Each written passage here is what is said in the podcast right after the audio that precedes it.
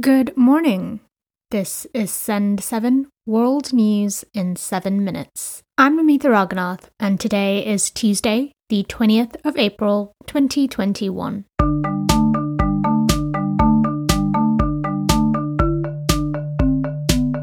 Starting in Asia today. In Pakistan, yesterday, Prime Minister Imran Khan said he would lead a campaign of Muslim majority countries. The campaign would be to convince Western countries on the issue of insulting the Prophet Muhammad.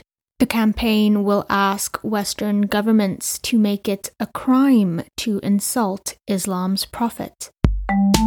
In Russia, Prison authorities announced yesterday that Alexei Navalny is being hospitalized. Navalny, who is a Kremlin critic, has been on a hunger strike for three weeks. It was reported that his health is getting worse and that he will be moved to a hospital for prisoners. The hunger strike is to protest the way prison authorities are treating Navalny. Navalny said the prison was not giving him proper treatment for his back and leg pain. In Australia and New Zealand, quarantine free travel began yesterday. This will allow families who have been separated by the pandemic to reunite. Many videos online showed people crying as they hugged their family and loved ones after months of being separated. Europe. In the UK, Health Secretary Matt Hancock said yesterday that the UK will be putting India on the red list for travel. He said this is due to fears of a new COVID variant. Matt Hancock said there has been 103 UK cases of the India variant. We've recently seen a new variant first identified in India. We've now detected 103 cases of this variant of which, again, the vast majority have links to international travel. We've made the difficult but vital decision to add India to the red list. This means anyone who is not a UK or Irish resident or a British citizen cannot enter the UK if they have been in India in the previous 10 days. Mr. Speaker, India is a country I know well and love. Between our two countries, we have ties of friendship and family. I understand the impact of this decision, but I hope that the House will concur that we must act. In Germany, yesterday, for the first time, the German Greens have announced a candidate to run as Chancellor. The Green Party announced that Annalena Baerbock would be its choice to take over Angela Merkel after September's election. Miss Baerbock is likely to be the only woman in the election. In Europe, 12 of the biggest football clubs have agreed to join a new European Super League. Many people are angry with the idea of a Super League. This is because the teams will always have a space in the Super League, despite how badly they play in other leagues. The Union of European Football Associations has said clubs and players joining the Super League could be banned from all its competitions and the World Cup.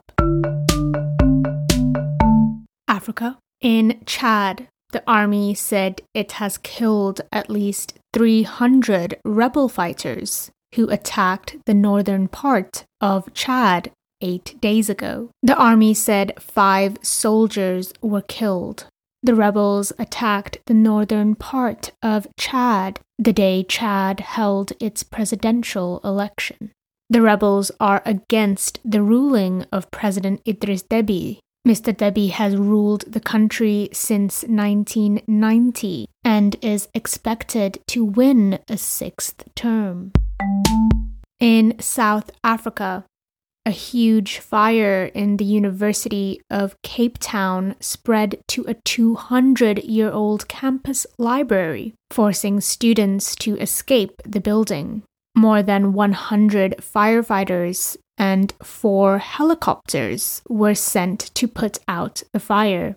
The library has been destroyed, and one firefighter has been injured and is in hospital. The Americas. In the United States, yesterday President Joe Biden announced that every American is allowed to receive the COVID 19 vaccine. Folks, I have good news. Everybody is eligible as of today to get the vaccine. You have enough of it, you need to be protected, and you need in turn to protect your neighbors and your family. So please get the vaccine. In Mexico, the government plans to ask Joe Biden for an extension on one of their welfare programs. The program aims to provide Mexicans with jobs. The government said they hope this will reduce the amount of people migrating to America. The Mexican and US government say that hunger and poverty has led to tens of thousands of migrants trying to cross the US border. And finally, NASA has successfully flown a small helicopter on Mars.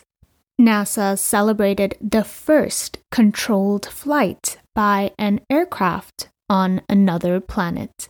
And that's your world news in seven minutes. A big thank you to Mina from India for your kind message. Please leave a review in your podcast app, and we will say thank you on the podcast.